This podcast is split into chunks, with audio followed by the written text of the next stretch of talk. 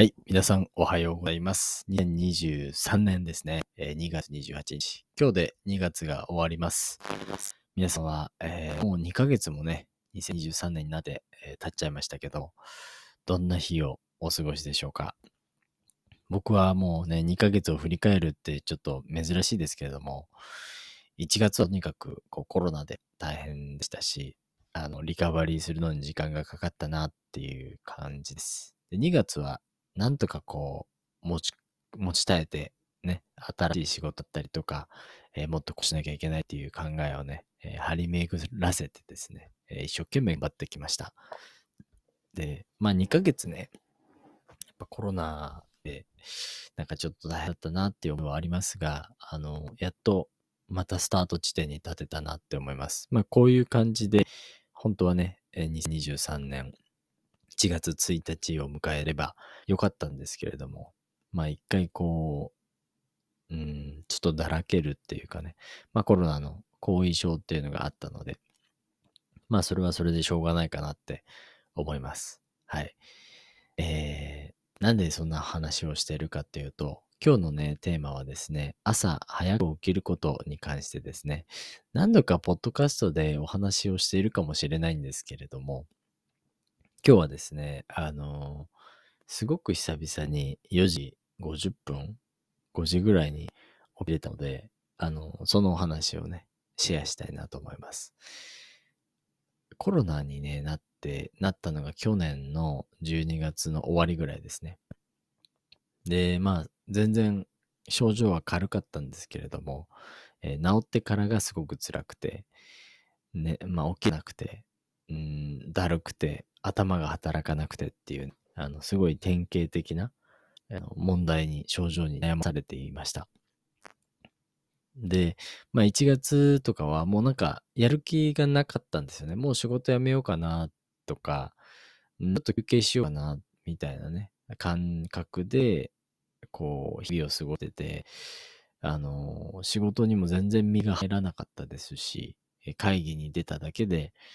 なんか頭がすごく熱くなって、全然考えれなくて、えー自分が何を言ってるのか、そして、ね、同僚だったりとか、あ上司が何を言ってるのかっていうのが全然わからなかったんですよね。だからすごく辛かったですし、あの、存在意義っていうか、僕がここにいる意味って何だろうってまた考え始めたわけですよ。ただね、そんな時にこう、なんていうのかな、思いとどまった理由っていうのが、やっぱり1年間は頑張ろうって思ったことなんですよね。うん、自分が決めたことを、やっぱりやり通す力っていうのが僕には欠けていると思います。3年同じことを続けたことがないです。人生で。唯一、あの、インドに行った時、瞑想した時に、2年ぐらいかな、は毎日瞑想を1時間、朝1時間、夜1時間を続けてましたし、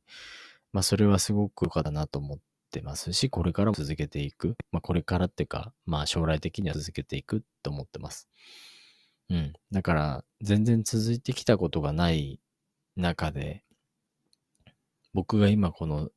その仕事をしている意義っていうのは、その続けることが一番強いことだと思うんですよね。うん。なんで、あの、8月31日、まあ、本当は7月でいいんですけど、今年の7月まで、えー働けば、とにかく1年間頑張ったよと、自分で、あの、小さなゴールを達成するわけですよね。まあ、それが僕の中の今のモチベーションなんですよ。あの、まず第一にね。で、第二に、あの、まあ、そのサイドファイヤーを達成したいという思いがあって、えーそれもだいたい7月までいれば絶対叶うかなっていう感じです。なんで、あの、今の生活水準をずっと保ってですね、あんまりお金を使わずに、出費とか欲望に押し流されずにですね、生活していれば、あのまあ、難なくサイドファイヤーできるかなと思ってます。で、その二つ、えっと、1年間をやり続けるっていうのと、えっと、サイダサイドファイヤーを達成するっていうその二つのモチベーションがあるからこそ、あの先月ね、1月にちょっといいかな、もうやめようかなって思った時に、よし、まだれるって思ったわけですよね。うん。やっぱりその二つがない、なかったんで、自分の人生には。なんか、とかでやめるというか、もういいかなとか、なんかそういう、なんかガツがないって言われればそれまでだけど、やっぱそれを見てこれなかったっていうのが、やっぱ自分の中で、えー、なんとなくこれをやり続けてたら人生ちょっと良くないなって思ったんですよ。だから、今のね、会社で1年間は続けて、まあ、どんなにいいオファーが来たとしても、あの、今の仕事をですね、と続けることっていうのは、そういう意味ではすごく意義がありますし、1年以上働けばね、あの、違うオファーもらった時にも、あの、1年ここで働きましたと、こういう成果を出しましたと言えるので、あの、それもいいかなと思ってます。まあ、その、ね、1月辞めようと思ったんですけど、でも、ね、そこで辞めたとしても、その生活水準が、えー良くなるわけでもないし、どんどんなんかこう、逆にね、堕落していくというか、あまり良くなくなっていくというふうに、自分の中では感じたんですよね。うん。だから、まあ、辞めなかったっていうのもありますし、まあ全然辞めるって、そんなに本気考えてはなかったんですよ。辞めようかな、みたいな感じだったんですけど。で、まあ、うん、そうですね。で、まあ、あの、今日、ちゃんとに4時50分、5時ぐらいに、やっと起きれることができたっていうのが、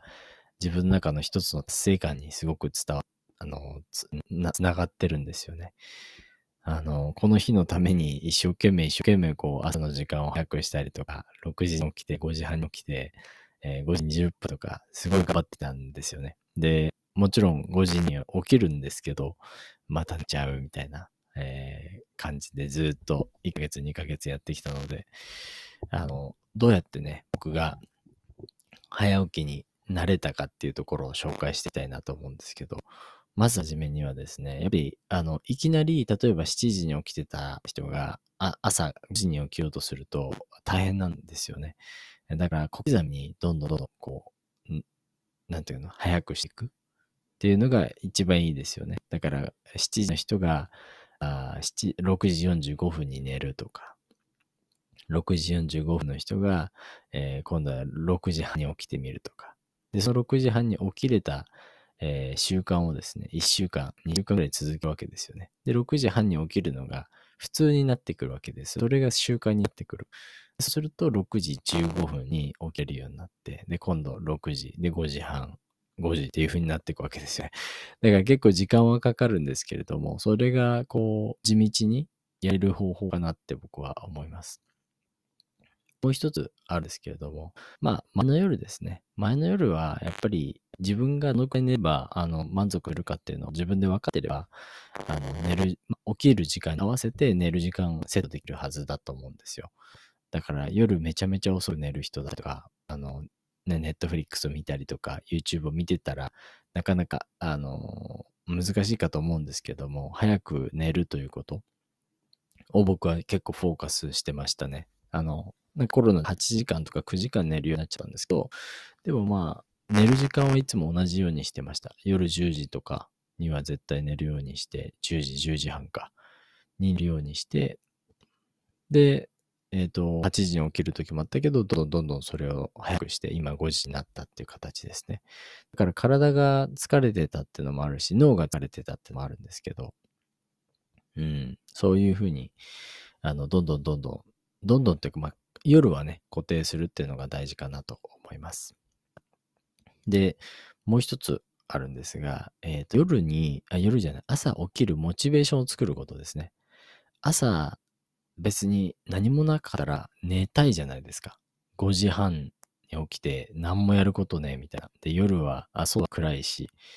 別になんか何をしようも何もできないから寒いし、とりあえずベッドの中入ってよ、みたいな。あの、そういう風になると思うんですよ。もう僕は、えっ、と、何か仕事を作るんですよね。その朝、例えば、僕今その個人事業主として働いて、個人事業主っていうのはその会社で雇われてないので、自分でちゃんとに税金だったりとか、あの、レシートだったりとか、領収書とか、まあそういったところをこう、調節しなきゃいけないかったですね。まあそういったその、なんか雑務、なんかいろんなことをやらなきゃいけないんですよ。だからそういうところも、あの、その朝の仕事できる、できますし、えー他の副業を探そうということもね、なるわけですよね。だから、朝起きて、あの、なんかちょっと違う副業をやってみようとか、今のメインの仕事は別に新しい仕事を探してみようとか、まあそういったモチベーションを持つことで朝5時半、5時に起きれるようにしてます。だか常にこの朝の時間っていうのはこう、まあこれもそうですけどね、その、このポッドキャストもそうですけど、クリエイティブに自分がどう、どうなるかなんですよね。だから本業、自分の今のメインの仕事をやる時間ではなくて、自分が、うん、今のメインの仕事を辞めた後にもできる何かの仕事をこの時間で作っていくっていうイメージですね。だから、むしろこの時間の方が人生においてはすごく大事だと思ってます。うん。だってこれからなんかずっとやっていくっていうモチベーションの仕事を探してるし、えー、うん、そうそう、人生の中でやめることではなく、自分がどんどんどんどん続けていけるものっていうのを探し続けているので、で、それをこの時間に当てる感じですね。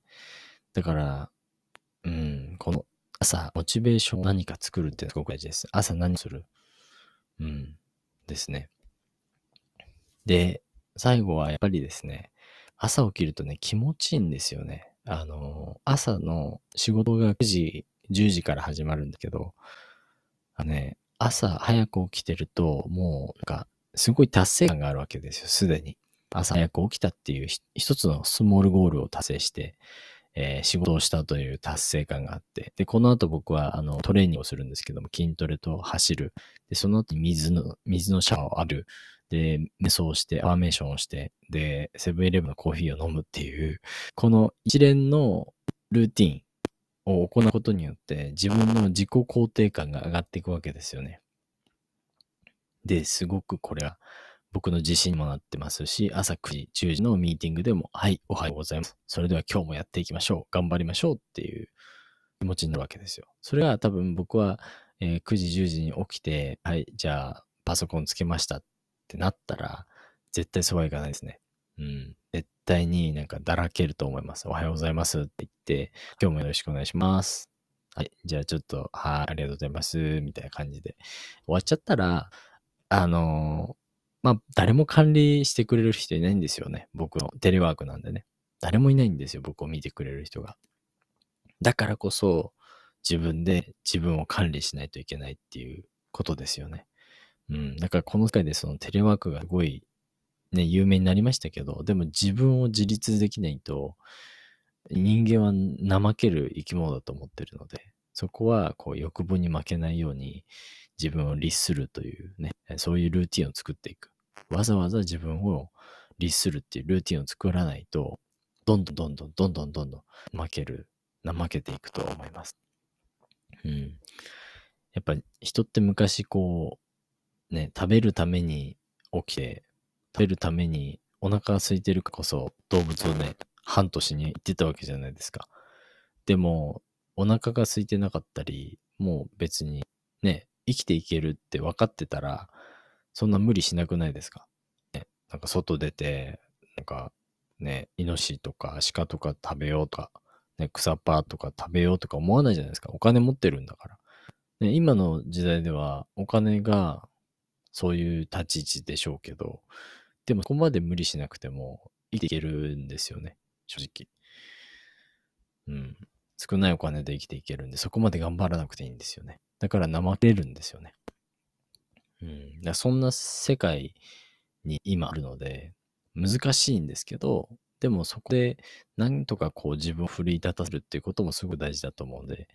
と朝ね、僕はね、頑張ってます。あの、もちろんね、自分のそのマインドっていうところも大事だと思うんですけども、外の、例えばアプリケーションを使って僕はですね、あの、最近起きています。そのアプリケーションの名前はですね、えっ、ー、と、スリープマイスターっていうのがあって、これ無料なんですよ。で、このスリープマイスターを使うと、こう、僕らはそのレム睡眠みたいなのが90分周期で来てるっていうね、90分ごとにこう、なんか深く眠って浅くなって、深く眠って浅くなってっていう風になるらしいんですけど、その90分周期に合わせて自分が起きやすい場所に、起きやすい時間にアラームを鳴らしてくれるんですよね。だから僕はだいたい5時起きたいんですけど、5時に起きたいんだったら、このえ、ー、と、マインドマイスターっていうのが4時50分から5時20分の間で、あの、アラームを設定するわけですね。で、僕のその周期、90分間のどの時点で、あ、この人今起きれるなって思った時に、えー、アラームをかけてかけてくれるわけですよね。だからすごい眠くて、すごい深い眠りにある時には、アラームをかけて、かけないんですよ。だから、これをすごく面白くて、しかも結構使えるし、ああの、効くんですよね、これ。だから僕これを使い始めてから結構起きれるようになりました。なんで、ぜひね、皆さん起き、起きり、起きたいけど起きれない人は、このマインドマイスター使ってみてください。めちゃめちゃおすすめです。はい。あと、そういうことでね、あの、朝早く起きる方法というところね、えー、今日は紹介いたしました。それでは皆さん、なんか他にもね、朝のルーティン皆さんがあればですね、教えていただければと思います。それではまたお会いしましょう。じゃあ。